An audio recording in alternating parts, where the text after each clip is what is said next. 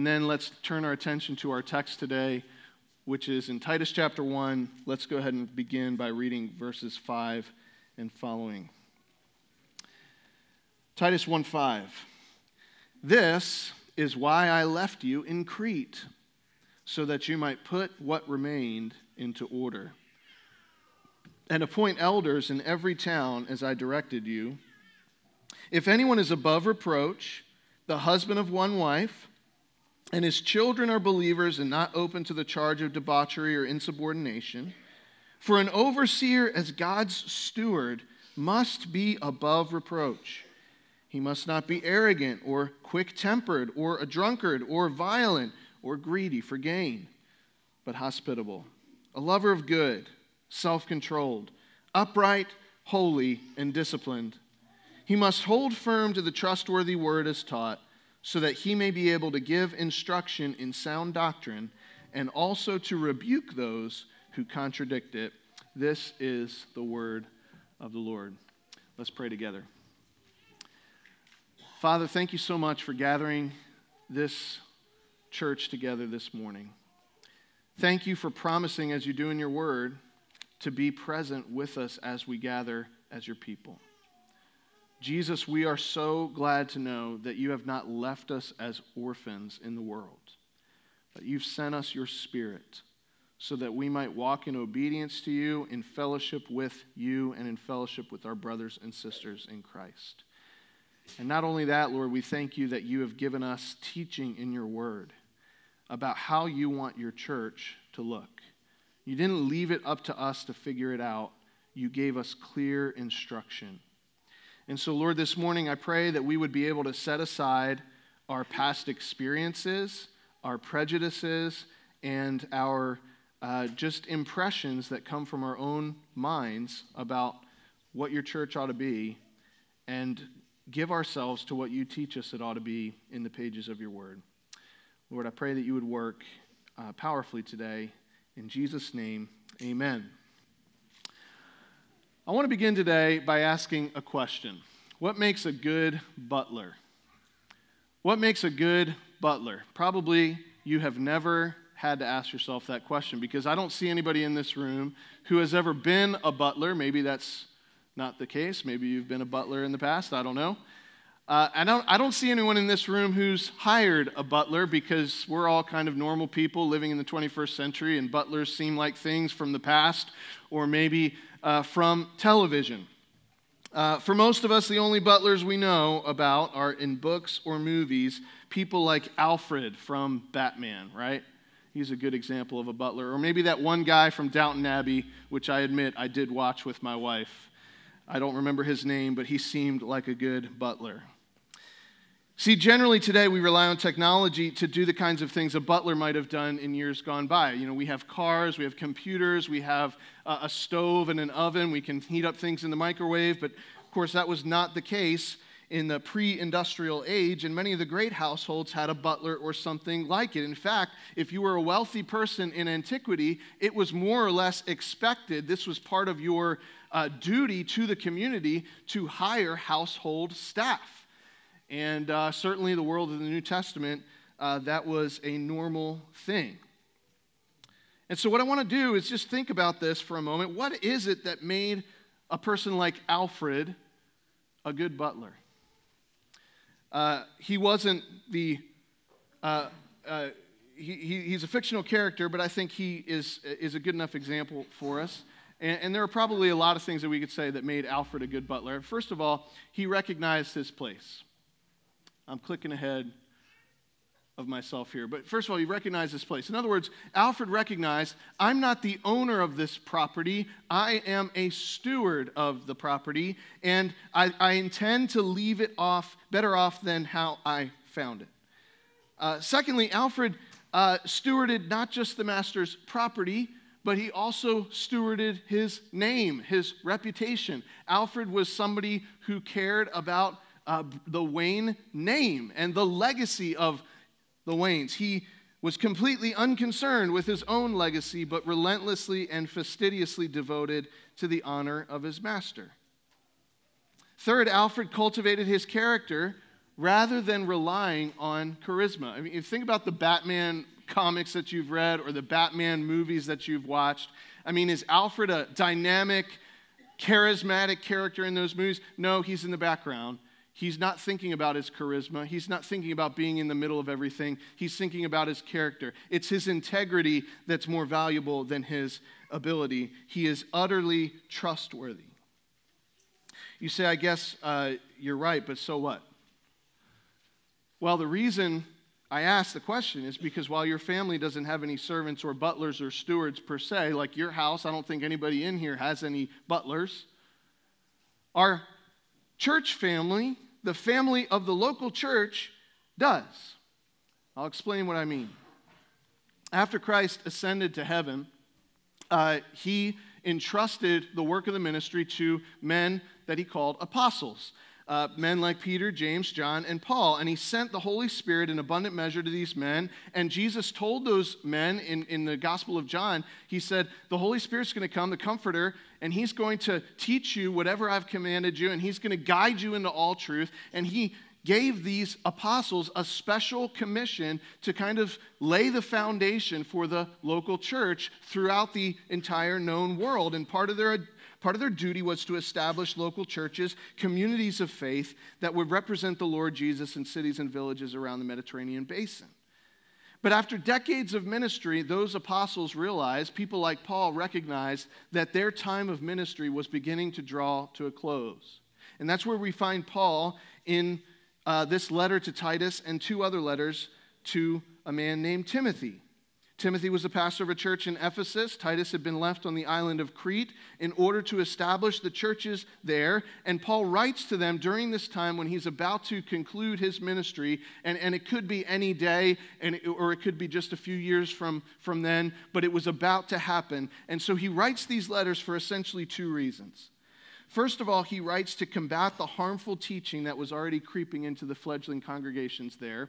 And then, secondly, and perhaps more importantly, to teach these men how to lead these churches to walk in faithful obedience to the absent, in the absence of the apostles. So, for example, he tells uh, Titus, in Crete. He says, This is why I left you in Crete, so that you, what, you might put what remained into order. He told Timothy in, in 1 Timothy chapter 3, I want you to know how one ought to behave in the household of God, which is the church of the living God, a pillar and buttress of truth. In other words, he wants them to know what Jesus wants their congregations to look like. So, folks, think about this. This is the situation in which we find ourselves. The apostles that walked and talked with Jesus, people like Peter, James, and John, and then later the apostle Paul, are no longer with us, right? And they've left us a written testimony of the teachings of Christ, the inspired words of the New Testament. But here we are, we're in this in between time where the apostles have laid the foundation already, and yet Christ has not yet returned and the mission isn't done yet. Does Jesus care what his church looks like during this in between time? And the answer is obviously yes when we read these pastoral epistles. And so, this is why Paul is writing to Timothy and Titus. And in order to do that, in order to tell him how he ought to structure the church, he offers up this governing image, this, this picture that ought to occupy our mind's eye when it comes to the church. Here's the image. He says basically, the church of Jesus Christ is like a great household. The church of Jesus Christ is like a great household. It's a noble family. In the local church, we're all high-born brothers and sisters. And this image of the household sort of governs everything that he teaches in the pastoral epistles. And so that leads us to the question that I want to address today. If it's true that local churches like Indian Creek Baptist Church are like God's household here on earth, then where do the leaders fit in? People like the deacons and the elders and you know the, the ministry staff and the Sunday school teachers and the small group leaders. Where do the leaders fit into that image, to that picture? Now, and I want to point out that they're not supposed to be the head of the household, right? Because we already have a person who's the head of the household. Who's the head of the household if the local church is a household? It's Jesus, right? We already have a master. And so if the local church is like a great family, then the leaders in the local church, they're not the dad or the, the master of the house. The leaders are like the stewards, the butlers, the chief servants of the household. He calls them overseers, a word that means administrator or manager. He tells Titus, he says, an overseer as God's steward must be above reproach. He's not the owner of the house, he's not the master of the house. He's a servant of the house, he's a steward, he's a butler of the house. And what we're going to find today is that the characteristics that make a good butler are similar to the characteristics that make a good pastor, a good overseer, a good elder. The best ones recognize their place. They aren't the owners of the local church, they're stewards that have been entrusted with the work of the ministry. They aren't concerned about their own glory and their reputation, they're concerned about the glory and the reputation of the master of the house, right? They, they care more about their character than about their charisma. This is what the New Testament teaches. In several weeks, and I already mentioned this in our family meeting, but in several weeks, uh, the elders and I are going to come to you and we're going to ask you to provide recommendations for men who can be added to our team of elders. We're not replacing any of our current elders. Those guys are doing a great job and they're going to keep going, but we just have felt that it's time to come to you in accordance with our bylaws and ask for recommendations for men who could additionally serve in this role. After that, we're going to go through the slow, painstaking process of examining these men that you recommend to see if they have a willingness to fulfill the calling, to, to the qualifications to, to fulfill the calling. This is going to take several months. And at the end of that time, you as a congregation will uh, have the final say, and you'll be able to decide whether to invite them to serve in this way or not. But that's a few weeks from now. And today, what I want to do is I want to give you a little bit of instruction to equip you to begin to think about this and pray about it over the next several weeks between now and when we ask you for those recommendations. You need to know that Jesus cares about who is leading his church. We want to be faithful to him in this matter. So we're going to answer two questions today. The first question is what or why, I'm sorry, why do we need elders? And then the second question, what should we look for when choosing elders? So let's answer this first question why do we need elders? Elders, where does that word come from? What does it mean? Well, it comes from the Bible. Again, we're convinced that Jesus didn't leave the leadership of his church a, a, thing for us to figure out on our own, sort of like the color of the carpet or the walls. That's something that Jesus doesn't give us specific guidance on, like you have to have a blue church or a red church or something like that. That's, that's something we can figure out. But when it comes to the structure, the leadership of the church, he has some things to say about that. And this word elders comes from the Bible. We're convinced that Jesus tells us what to do uh, with his church. So that word elder is just the most commonly used biblical term to refer to a specific type of office in the local church. By the way, there are several other words that are used to refer to the same group of men teacher, elder, overseer, pastor, preacher, steward, servant. All of these words are used to refer to men who occupy this office. But that doesn't mean that they're different jobs or different offices. They're just words that refer to the same office and have different emphases. Uh, it's kind of like saying that the President of the United States is also the Commander in Chief of the Armed Forces, right? It's one office but he is called by different titles elder, pastor, overseer. These are different words that describe the same office. Now, the example in the New Testament is that one local church ought to have, if possible, multiple elders. Uh, sometimes it's not possible, but where possible, it's better to have more than one. For example, when writing to the church in Philippi, Paul addresses the, his letter to the saints, the overseers, and the deacons. Did you catch that? One church, the church of Philippi, but there's multiple overseers. That's the pastors or the elder, elders, and there's multiple deacons. So there's one church, multiple overseers. There's normally a plurality, more than one elder in a single local church. When Paul addresses the elders of the church in Ephesus in Acts chapter 20, he addresses multiple elders, plural, one church, multiple elders. By the way, in that passage, Paul uses several terms to refer to the same men. He calls them overseers, he calls them elders, and he says you're doing the work of pastoring the church. All three words are used to refer to the same group of men. Another example.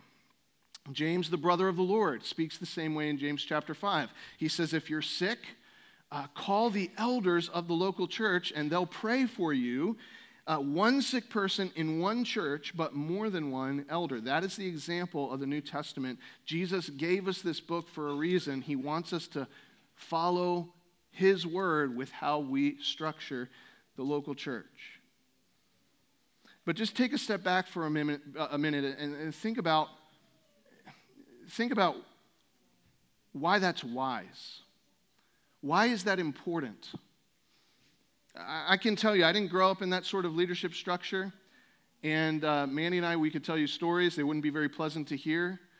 Uh, but situations where the Bible's clear teaching on plurality of elders was not followed, and some of the abuses that uh, arose out of that structure, we literally moved our family across the country in order to be a part of a church where this was the model of governance because of some of the things that we saw the church suffer because there was a, a, a, not a desire to follow the New Testament's teaching on this matter. Why is this important? Because in the multitude of counselors, there's safety. That's just biblical wisdom, folks. Uh, why would we think that one man making all the decisions for the entire church would, would lead to a good result? That never works out. Only one person is capable of having that level of authority, and that's Jesus Christ, right? Another reason we need elders is for institutional continu- continuity. Uh, some, I know I'm moving faster, this guys. We, follow me, okay? Some of you were here years ago when the pastor of this church resigned. Pastor Guy moved into another area of ministry. And for many churches, that could have been devastating. But for Indian Creek Baptist Church, and obviously I wasn't here at the time, it was not devastating. It was hard. It was probably difficult, I suppose. But did the bottom fall out? No. Why? because there was continuity in part because the church had been obedient in electing elders to exercise leadership. That was one of the things that gave the church margin, that gave the church some space to kind of work out and figure out and pray about what's next. The truth is that every one of the leaders in this church is going to be gone one day. Now, that could be 20, 30 years from now. I don't know. I hope it's very far in the future. But it will happen. If that happens and the bottom falls out, then we aren't doing our job to provide continuity. Paul told Timothy in 1 Timothy chapter, or I'm sorry, 2 Timothy chapter 2, what I've entrusted to you, commit to faithful men who will be able to teach others also. You're just passing through. Hand off the baton. Remember that there's going to be another leader to follow you. A plurality of elders enables us to do this faithfully. Why do we need elders? Well, in my opinion, if the Lord has given us men who are qualified and called to this role, then wouldn't we want to take advantage of what God has given his church? If there is a man who has the character and the skill and the calling to minister the word of God, to feed the flock, to protect the church from false teaching, isn't it better to have more men like that as opposed to fewer? I think it's better to have more than less. We have an embarrassment of riches when it comes to our elders, men who are good stewards in God's house. But, but sometimes, folks, listen, I, I think we take that for granted. And we don't realize how much value that brings to the local church. And I can tell you, if we lose that, if we lose that plurality of men, then you will begin to feel it you'll begin to feel the tension that that would bring about. This church is far from perfect, its leaders are far from perfect, but I've seen what can happen in churches where the teaching in the New Testament is ignored. So, folks, we need elders. We need qualified elders. We need a plurality of elders. We need elders who don't just go along with whatever the pastor says with what the loudest voice in the room says. We need men who provide real accountability to each other as a matter of conscience before the Lord, and we need to think about the future. Who will be the stewards of God's house moving forward? Who's going to be the leader when I'm gone? That's why we need elders.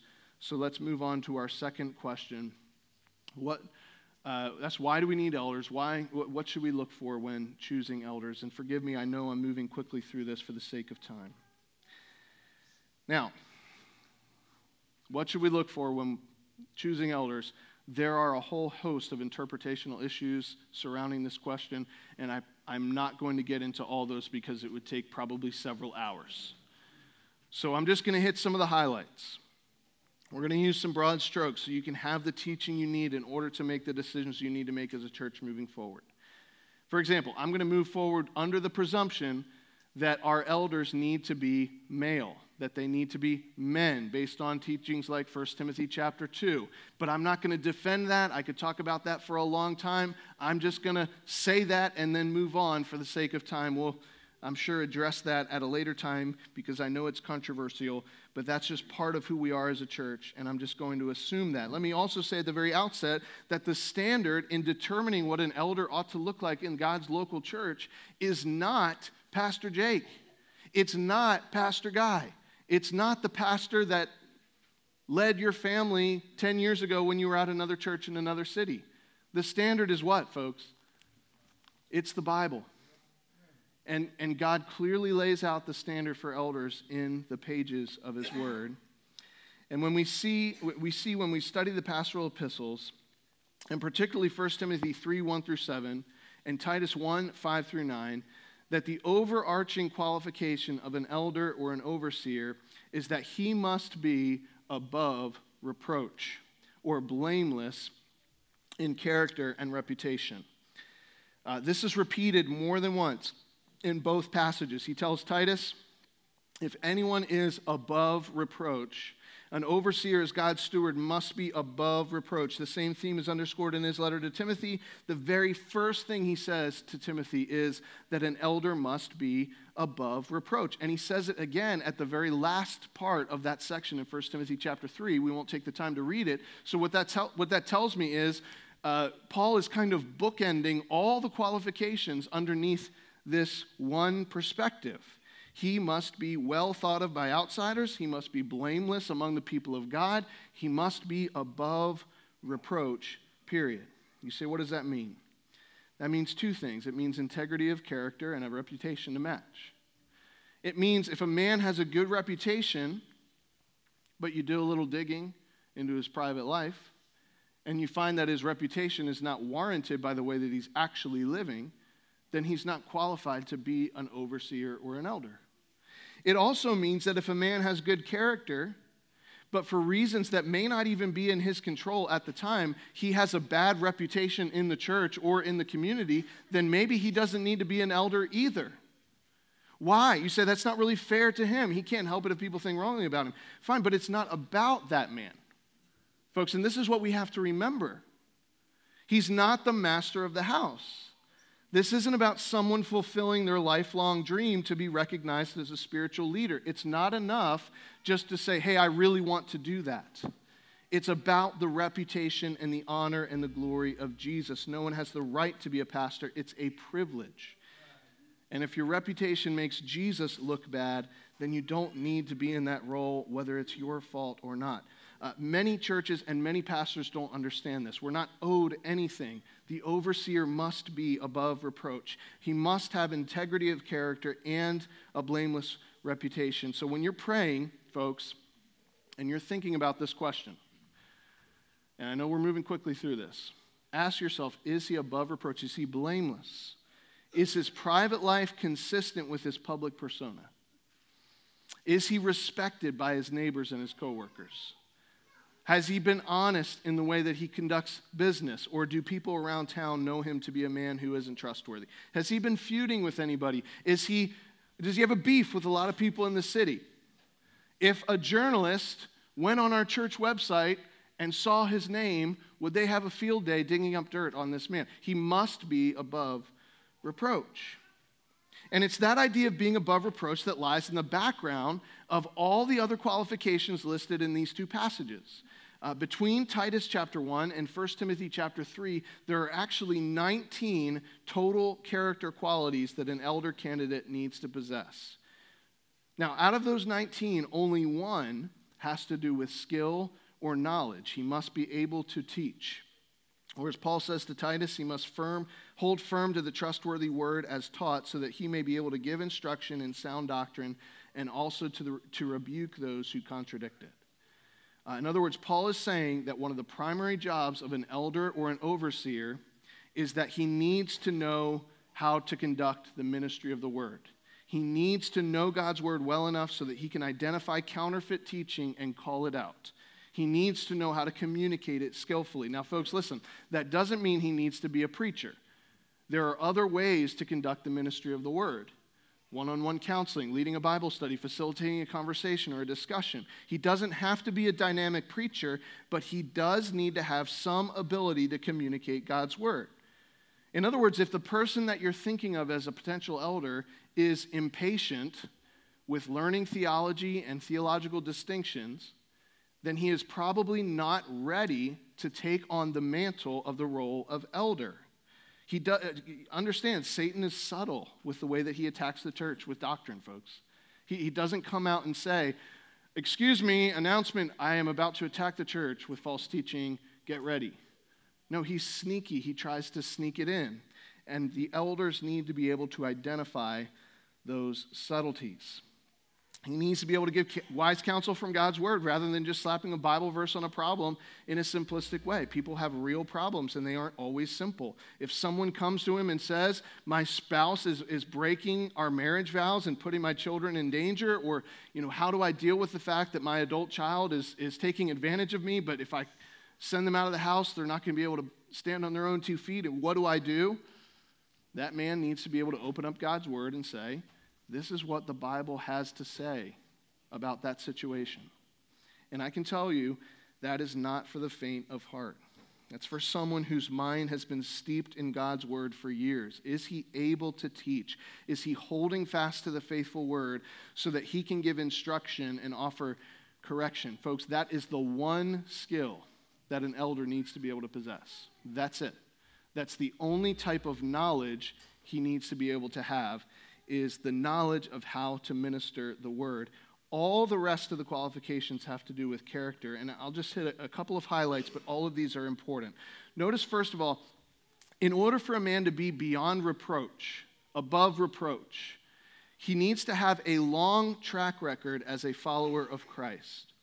He can't be a novice for two reasons. First of all, if someone's a novice, a new person, new to the faith, you don't really know them that well. you need to watch their life for a little bit. But then, secondly, as, as Paul tells Timothy, he might get proud. He might look around and say, I was on the fast track and, and nobody else became an elder as quickly as I became an elder. Aren't I great? And so there's this temptation. So uh, choose someone who has been following Christ for a long time. Secondly, he needs to be a man who lives a lifestyle of sexual wholeness. Paul uses the term one woman man. People debate exactly what that means. What does it have to do with divorce and remarriage in the past? And we can spend a lot of time on that, but at the very least, it means someone who has exhibited a habit of immoral living, of adultery, of fornication, or addiction to pornography. Someone like that doesn't need to be an elder leading God's church. Again, this is a qualification that many people like to set aside. They say, Pastor Jake, we don't need to be legalistic. God forgives. And folks, amen. Praise the Lord that He forgives. But that's not the issue here. The issue is not about forgiveness. This is a question of blamelessness. Can a man have an affair with a woman that's not his wife, lie about it for months or years, cry crocodile tears after he's found out, and then be an elder or a pastor three or four months later? Folks, no. It's not possible to be above reproach in that situation. This, listen, it's not about him. It's not, friend, if you want to be a pastor and that's your situation, it's not, a, I'm, I don't mean to be unkind, but it's not about you. It's about God's church. It's about the Lord Jesus Christ. You wouldn't hire a butler who stole the silver from the last family he worked for two months before. Now, you might say something like, hey, I'll give you a job. You can go work in the garden and trim trees for six months, and I'll see how it goes, and then we'll talk about the next thing. I'm not saying there's no, no possibility in the future. I'm just saying, until that question is cleared up, then we need to play it safe. You don't have to be mean, but you don't have to invite that person into a position of leadership and trust until he's proved himself beyond a reasonable doubt. And that's going to take a long time, especially if he only came clean, clean if somebody caught him in the act. Okay? He needs to live a life of sexual wholeness. Next, he needs to be a gentleman rather than a brawler. He needs to be gentle instead of violent. Does he always argue with everybody? Is he always insisting on being right, on winning every argument, or can he let something go? How's his temper? And, folks, we need to take this seriously. An overseer needs to show that he has his anger under control.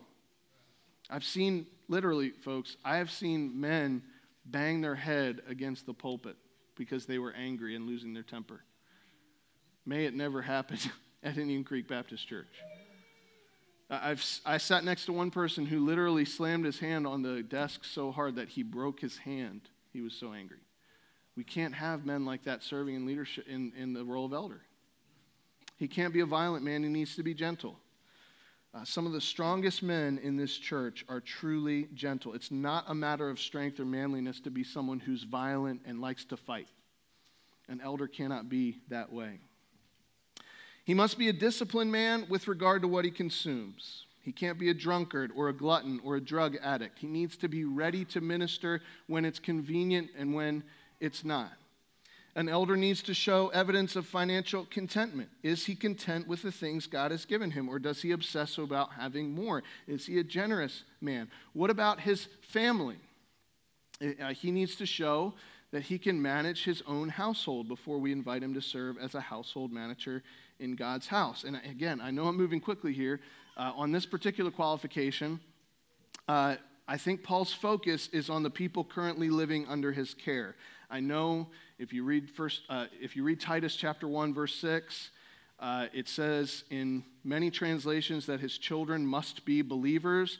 The word translated believers there is actually an adjective. It's the word pistos. It's I think a better translation is the word faithful. And I think what Paul is actually addressing there is the need for a, an elder candidate to have his children who live in his house faithful to the rules of the house and to the governance of that man in his own house. I don't have time to make a complete case for that.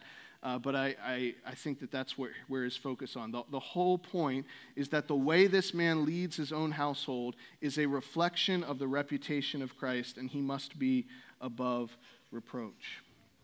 Now, look, there's a whole lot more that I could say about all that stuff. But the emphasis I want to make is that out of 19 character traits, all grouped together under the heading of above reproach, all but one have to do with character and not skill. That's instructive to me. It tells me that when it comes to choosing leaders in the church, character always trumps charisma. Character always trumps charisma. Integrity is way more important than ability. We need to remember that, folks, in a small town church. We don't live in a city with a million people with this huge pool of talent to draw from. So when someone comes along with a little bit of charm, a little bit of charisma, a magnetic personality, we immediately begin to think, hey, that's, this person would be great to serve in the role of deacon or elder. And we need to tap the brakes. What about his character? What about his reputation? Think about it this way Imagine you're working in your house and you need to hammer a nail into the wall. You're hanging a picture or something like that. And normally, what would you use to do that? What would you use? A hammer. Good. All right, you're with me. But imagine you're like me and you haven't cleaned out the garage in many months. And when you go to find the hammer, it is nowhere to be found, and you don't want to spend all that time looking for a hammer because it's just one little nail. So, what do you do? Well, I, you can do what I've done in the past. In a pinch, you can use the heel of an old shoe, right? Or a nice new shoe. It's not really what it's for, but it'll work. And, folks, let's face it, sometimes in a church like ours, that's what we have a pair, a, a bunch of old shoes. You, there's Pastor Guy, some cro- cross trainers. Here's Pastor Jake, Walmart, no brand shoes. Uh, there's Don Malden. He's an old leather boot. You know, like we've just, we've got what we've got, and this is what we have. And it's okay. I can use an old shoe to hammer in a nail and hang a picture because it's available to be used. But be careful because if you've been out walking your dog or tending to the animals in the pasture, that shoe may have some stuff on it that you don't need sticking to your wall, right? It doesn't have to be a fancy hammer, it can be an old shoe, but it does need to be clean.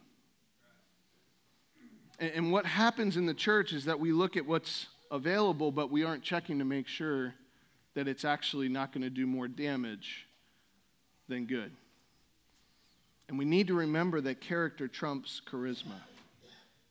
Integrity is more important than ability. Folks, I know these things can seem tedious, but let's remember that this is Christ's church. Jesus, 2,000 years ago, carried a cross on his bloody shoulders all the way to Calvary, and that cross became the altar on which the Lamb of God was slain for sinners. And he bought all of us, he bought all of you, and he purchased us with his precious blood at the greatest possible price. By the way, if you're here and you're not a Christian, this is what God offers to you the, the the forgiveness that was purchased by the Lord Jesus Christ. Jesus comes to you and he says, Come to you to, to, me, all that labor and are heavy laden. Come and bring your sin and your burden and lay it at the foot of the cross. Come, believe in me. I hope you will, so that one day you can be a part of this wonderful new people that will one day judge angels and rule the earth in a perfect, sinless, wonderful eternity. And folks, Indian Creek, given that this church is God's precious possession, bought with the blood of Christ. Let's care for this church the way that God wants us to do so. Let's be careful in the way that we choose our leaders. And so I want to ask you to do something specific. Would you begin to pray today and for the rest of this month for wisdom so that we can identify the man or men that God would have to serve in this role? Would you pray for faithful stewards? Household managers who remember that it's God's church that bears Christ's name, who are unconcerned with their own legacy, but relentlessly committed to the legacy of Christ. Men who value character more than charisma. That's what we're going to ask you to do in, in several weeks. But let's begin that process of praying right now. Would you join with me now in prayer?